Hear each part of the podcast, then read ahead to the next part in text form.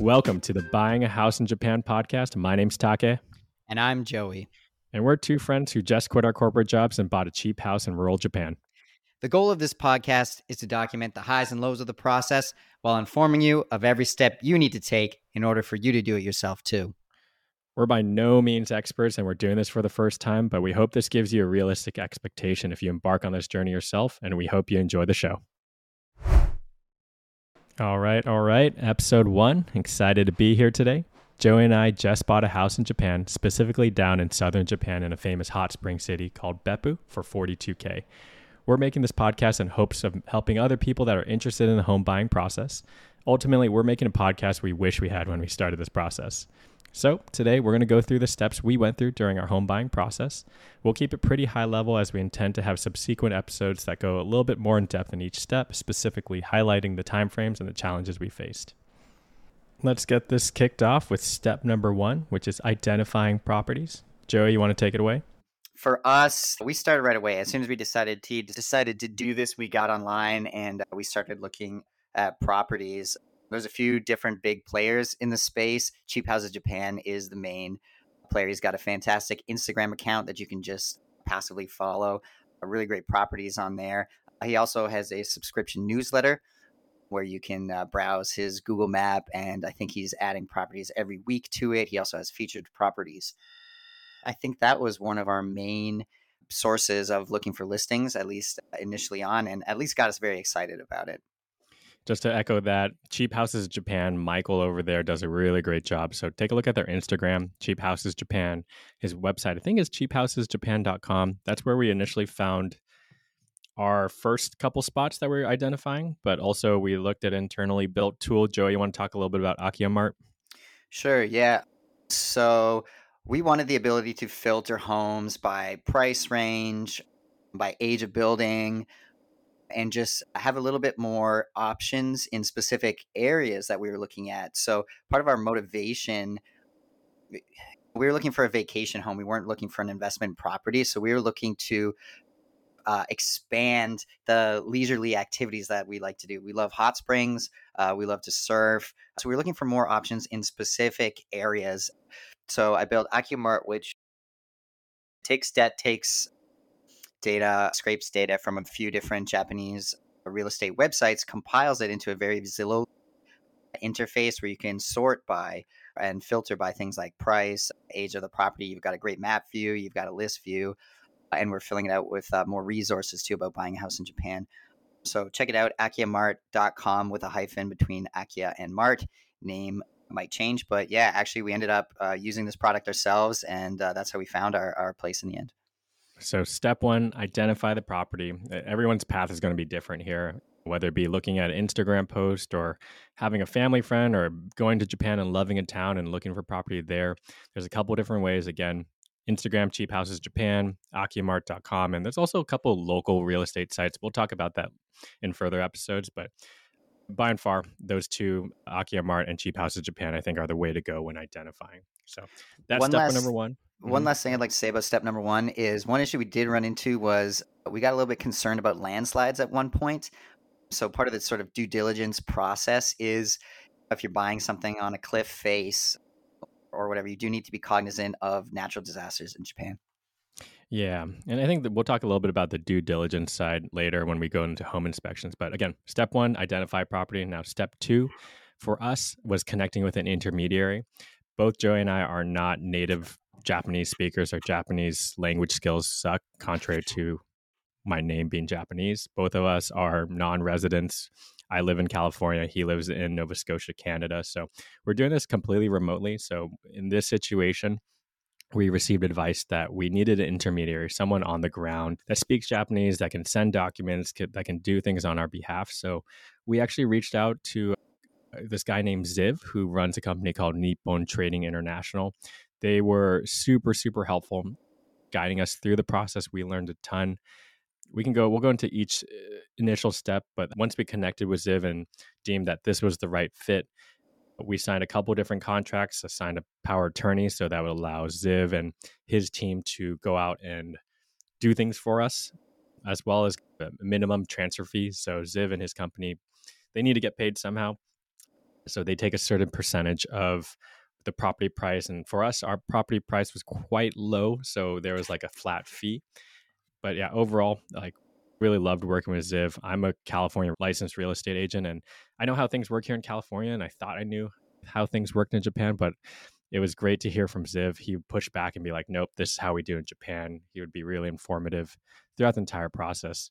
Joey, anything to add to that step?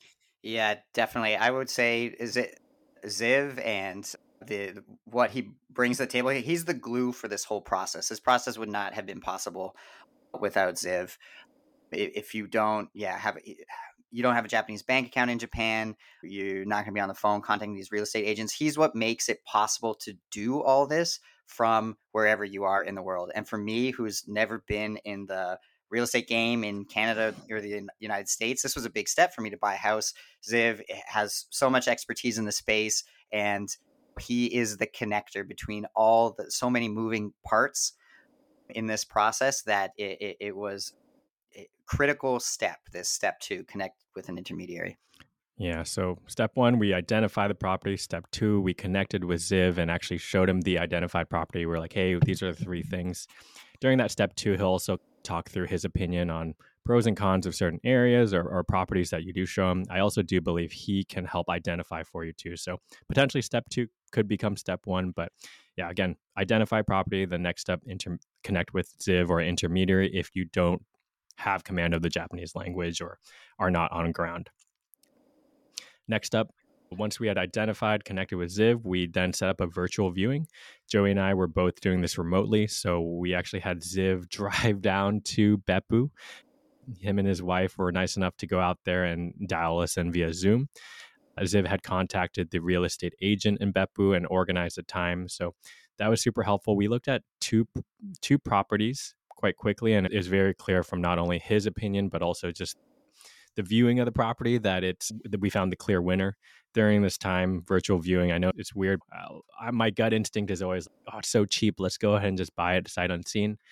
Resist that urge, I would say, is something I've gotten advice from. Seeing it in person, seeing at least via Zoom gave a lot of good context.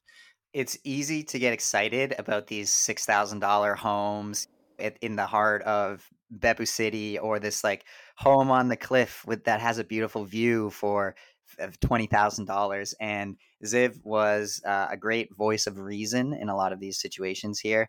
So again, a uh, lot of help there from someone who has expertise, who's looked at so many different abandoned homes around Japan as well. And he can help you, he can pr- help you not make the a bad decision.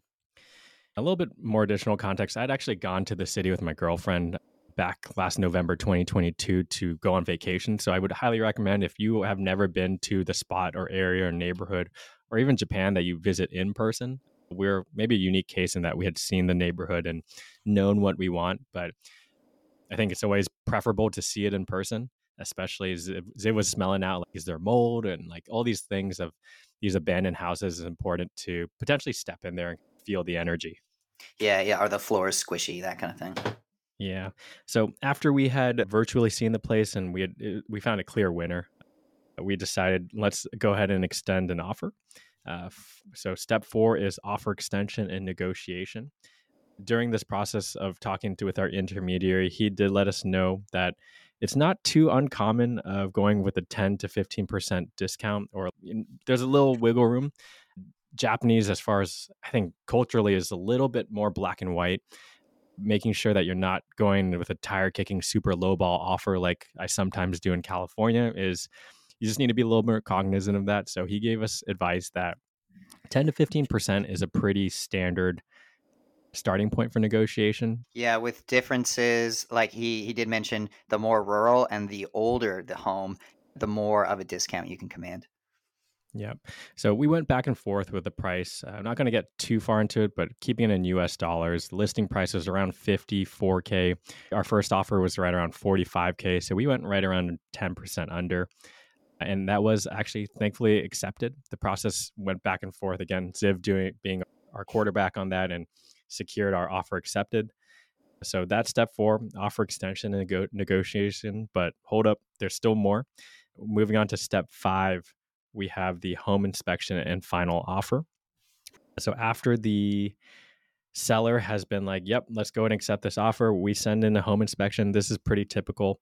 You can, I think, waive the home inspection, but I think, again, similar advice of not being an eager beaver, definitely doing a home inspection is probably the move in case you we, find something crazy. Yeah. Yeah. We learned some good stuff through the home inspection. So this is, again, something that you need to pay for. And we had already sent a chunk of change over to Ziv to pay for his initial minimum fee. And at that same time, or very shortly after, we also budgeted about two thousand dollars U S for the home inspection. I didn't run that much in the end, but it took a few weeks to schedule after our offer was accepted. And this guy was very thorough. He had a bunch of gadgets very for measuring thorough. humidity in the attic and gadgets for measuring the like the tilt of the floor, if the floors are tilted. Uh, he went around and we found some very small hairline cracks in the foundation. Do you remember anything else? Oh, some stuff with the roof. The roof looked good, which was one of our concerns. Mm-hmm. Yeah, I'd say if you're ever seeing a home inspection in the U S and California, just wait till you see these Japanese guys' home inspections. They're yeah. insane, like percent floor gradient differences and like really small things. But you we know, you like really get what's your money. We got like a hundred page P D F with images back, all in Japanese, back mm-hmm. from the home inspection. Yeah, so really thorough, and uh, I, I think standards differ from the U S to Japan. I think uh, in the U S, I have things with like horizontal cracks and foundations. They're like, oh, this is solvable. In Japan, they're like, they see small things and they really emphasize, and I think that's good, that they're a little bit more conservative of what needs repair, and they, they communicate that very well. Um, yeah, so after the home inspection, we decided to uh, offer, uh, renegotiate the offer. So again, we got an offer accepted at forty-five thousand U S. And after the home inspection, there were a few, there was more water damage than we expected. The cracks in the foundation, we decided to make a, a different offer to the seller at uh, forty K. The seller came back with his own offer, renegotiated up to forty-two K, and we accepted at that. So the steps four and five here, we've blended together because our offer and negotiation process bled into the home inspection, and those two steps were one for us. Hell yeah, Joey. We went from fifty-four K U S D to forty-two K. Nice work. Yeah, great work. Wow. Also, quick note, during this time, we were calculating roughly one U S dollar to, I think, one hundred forty-eight yen, which is a great exchange rate. This was a big reason we bought. So these numbers obviously fluctuate based off U S dollar to uh, Japanese yen or wherever you're coming from. We end up accepting that offer for the forty-two thousand dollars. And now moving on to step six is the funds transfer. How do you transfer money from the U S to Japan? Joey, how did we do it? Yeah, there's two different uh, apps you can use. It's it's actually very easy. I had never done this before, and I had set it up within thirty minutes from my home uh, in Canada. I signed up with O F X. You can also use an app uh, called Wise. Uh, our intermediary, I think we get he gets some kind of deal, or we get some sort of tax off or something like that through both processes. So it doesn't even matter which one you use. If you're working with Ziv, set up your account, you fund it with your bank account. Was it a bank transfer, wire transfer? I can't remember. It was oh, sorry, it was a bank transfer. Send the money there, and then you can select your conversion rate when you're making the transfer. Uh, you, there's different options. You can. It was a little bit over my head. I just did a standard market rate. Converted the money, and it, I think it was very quick. Within a week, Ziv had received the funds. So very easy. Yeah. Nothing to be so afraid of. So just to be clear, yeah, Ziv, our intermediary, again, crucial part of here, we don't have a Japanese bank account. And in order to transfer this sale, you need to have a Japanese bank account. So we transfer funds from ourselves to Ziv's, Ziv's bank account, and then Ziv then went to the seller and, and transferred that money. So that's that's step six, funds transfer. All right. Now, step number seven, transfer of title from the property at the Ministry of Affairs. This was a big black box for us. We didn't really understand what this was. Just for context, Japan is still a very much like paper trail type government and does things very, I think, slowly compared to what we feel. We go a little loose and wild west in California when it comes to real estate, it feels like, comparatively to Japan. This step seven of transferring the title took a lot longer than we thought it was going to be. generally what this entailed was us giving power attorney to the scrivener, which is like, how would you describe a scrivener, Joey? I believe it's just a government clerk, someone that stamps documents is my best guess. Is probably yeah. their main, like almost like a notary public, but for the government. Yeah. So during this step, we more or less gave this scrivener uh, power of attorney, saying, yes, you can transfer this for, on our behalf. Uh, but we also had to give like a statutory declaration, which is like, where do you live? Japan wants to know. Again, you don't need to be a resident to buy properties, but they do want to know, like, where the heck in the world are you? So we had to get this document saying, like, I live in California, and notarized by a notary, and, and Joey had to do the same. And then I think once they had those documents, again, we had to send it over from the U S. It cost like eighty dollars a FedEx. But when all that paperwork was there in person, again, had to be there in person or hard copy versus digital. It took a little bit longer than we wanted, but the scrivener did perform that title transfer. And yeah, that was step seven. Yeah, pretty easy. All we had to do was sign documents, but pretty black boxy as to what's actually happening in this step, but it's ultimately a official title transfer with the government. Cool. Uh, after we had that, step eight is getting the keys. So we actually haven't got the keys yet. We're headed to Japan right now. But, but again, luckily, uh, we have Ziv as our intermediary. So he has received the keys. Um, his company also does a little property management for people like us who are coming and not always living in Japan. So they're setting up the internet, the Wi-Fi, water, gas, general utilities, yeah. even cleaning and gardening. But they're shipping the keys to my friend who actually lives in Beppu, who I found out coincidentally is there. So shout out to Reiko. Thanks for grabbing the keys for us. Yeah, like I said, Ziv and Nippon Trading International, they're the glue. Everything from handling a bank account for you to setting up utilities, it's really the glue that makes the process possible. Yeah, so those are eight steps. Just to recap again, it's it's quite similar to most real estate transactions, and we'll go through a couple learnings throughout later episodes, but also at the end to conclude this episode. So step one was identifying the property. Step two, connecting with the intermediary, Ziv in this case. Step three was the virtual viewing, seeing the property. Step four, extending that offer and going back and forth in negotiation. Step five, after that offer is accepted, you have a home inspection and kind of a final offer you can give out. Once that offer is accepted, step six, we transfer the funds. Step seven, we have the Ministry of Affairs, the scrivener there, transfer that title into our names. And last, step eight, successfully get the keys. Hell yeah, Joey. It's taken six months, but we, I think we officially have this house. Yeah, six months from brainstorming for our first discussion about the idea to picking up, picking up the keys. Pretty cool. Pretty excited to go to some of these hot springs. Hell yeah. Again, we're recording in, in Montenegro Bar. We are two, uh, this is our first time doing this. Uh, again, don't take this as professional or financial advice. We're just two foolish mortals. These are the steps we've learned throughout this podcast. We'll talk a little bit more about from getting the keys or even going back and looking about where the pain points are. I would say it was a relatively easy process, but it does take a long time. Just know that this isn't America. This isn't Canada. Japan has its process, and we have to be patient. That was something that I think I really had to channel. I'm, I'm an eager beaver when it comes to buying things and whatnot.